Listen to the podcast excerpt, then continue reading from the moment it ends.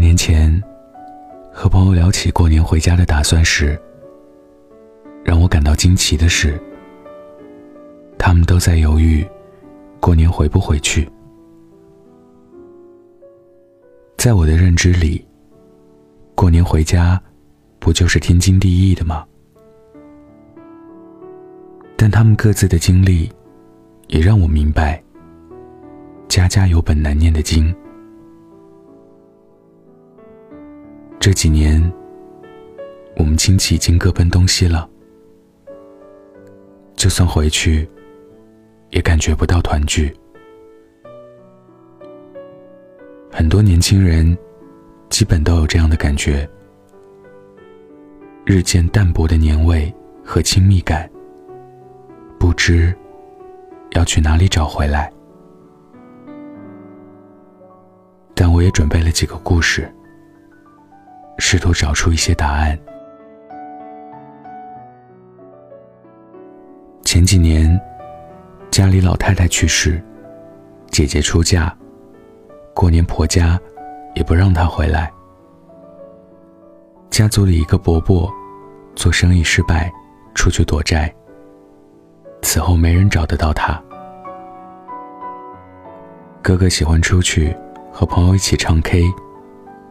刚吃完年夜饭，就急匆匆走了。所以回家过年的时候，原本一大家子人，一桌就可以坐得下了。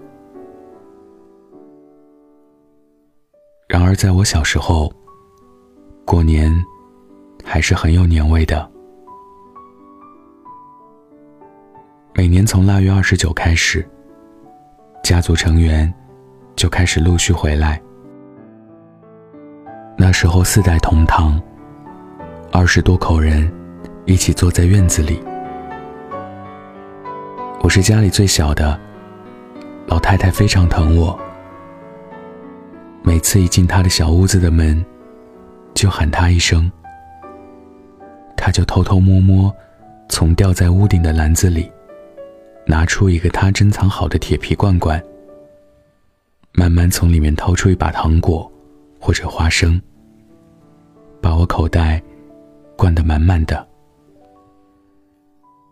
而父母亲那一辈人，就在院子里，一边摘菜，一边开心的聊天。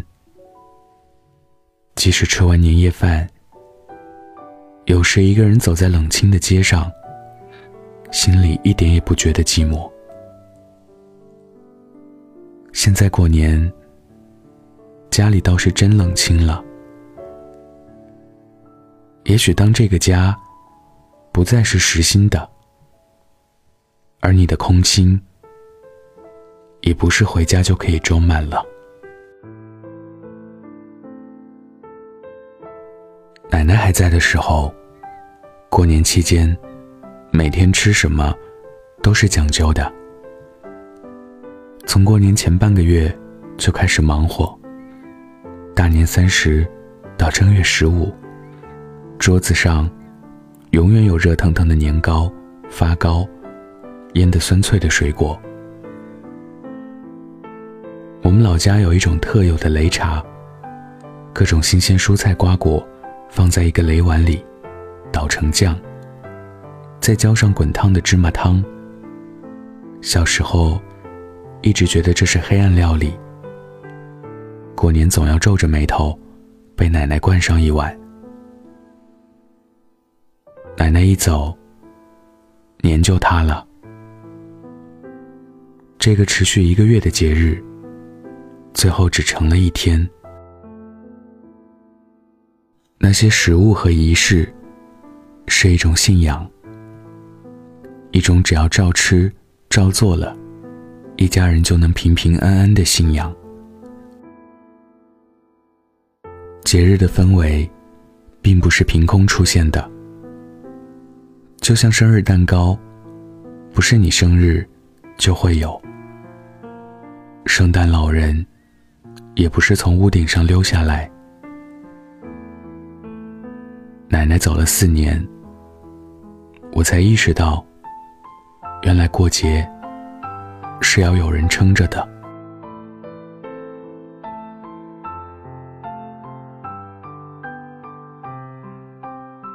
从小时候开始我家从年三十到初四晚上吃完饭后都会在天台放烟火。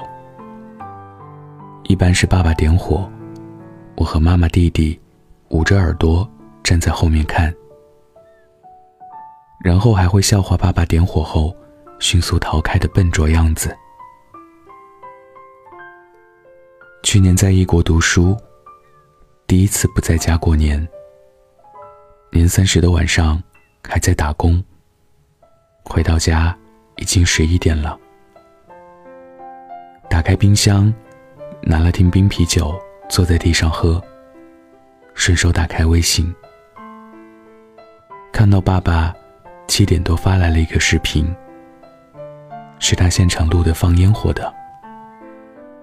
底下还有一句：“女儿新年快乐。”后来我妈私下告诉我，今年爸爸买烟火买的特别早，跟烟火贩子讨了半天引信，在天台反复试了好一会儿，才让点火跑开、打开录像的动作顺滑了一点。他非犟着不让妈妈拿手机。要自己录。我一想到爸歪着头，一手举着手机，一手费劲的试图捂住耳朵的样子，有点可爱。在那过年的四天里，我爸每天都会录好一个视频发给我。虽然烟花看起来差不多，录像里。看起来也不好看，但却是那一年的寂寥里，值得一提的美丽光芒了吧？不是过年少了年味，怕的是，你总在哀叹你的年龄，不再是过年最开心的人。八十多岁的爷爷，去看望九十多岁的姑奶奶。临走时，姑奶奶给爷爷塞了二百块压岁钱。爷爷最开始死活不要，说我都这么大了，怎么还要压岁钱？姑奶奶却对爷爷说：“你得收下，在我眼里，你还是个小孩儿。你看我。”已经没有机会收压岁钱了。看过这个故事，我明白了一个道理：随着我们年龄的增长，我们还是长辈眼中的孩子，我们眼中也会有一只长不大的孩子，而我们要接受自己的长大。知乎上有一个问题：今年就是年二十九了，为什么我一点年味也没感受到？有个高票回答这么说：什么没年味儿？明明是你不再是过年的主角了。一个年龄有一个年龄的年味儿，至于孩子。就是鞭炮、糖果、压岁钱。至于老人，就是子孙满堂、团圆饭。至于你我，便是做尽多的家务，让老人能休息，让孩子能开心。到了付出的年龄，却一边闷头玩手机，一边叹息，已经不属于你的东西。没有了。我们如今在抱怨年味儿越来越淡的时候，却忘记了，年味儿不是本来就有的。那个每年让十几亿人不顾一切也要回家的牵挂，是因为它包含着浓浓的回忆和可爱的人啊。有人说。年味儿是和你一起过年的人决定的。那么，当你决定回家过年的那刻起，当你开始用心感受共处的意义时，年味儿其实就已经开始浓了。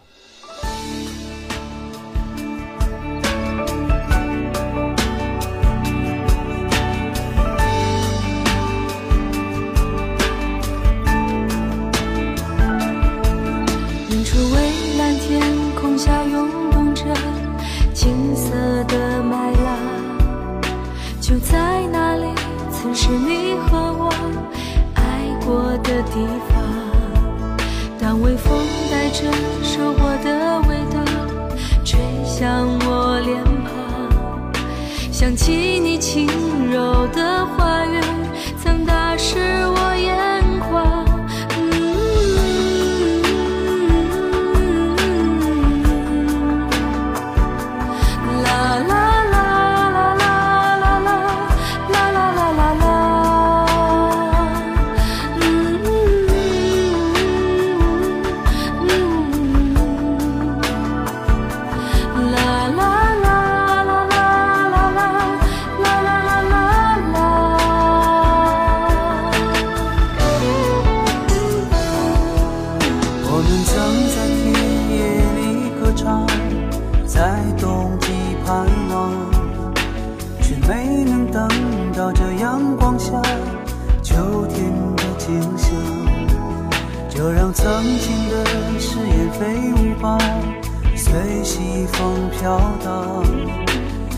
像你柔软的长发，曾芬芳我梦乡。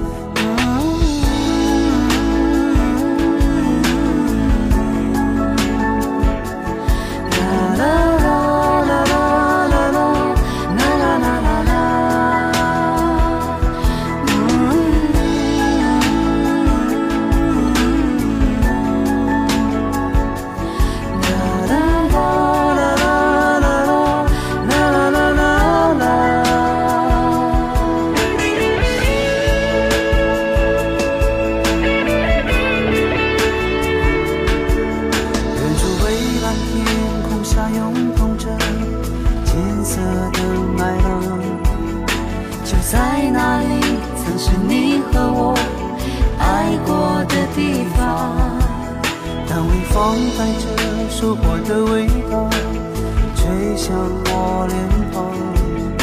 想起你轻柔的话语，曾打湿。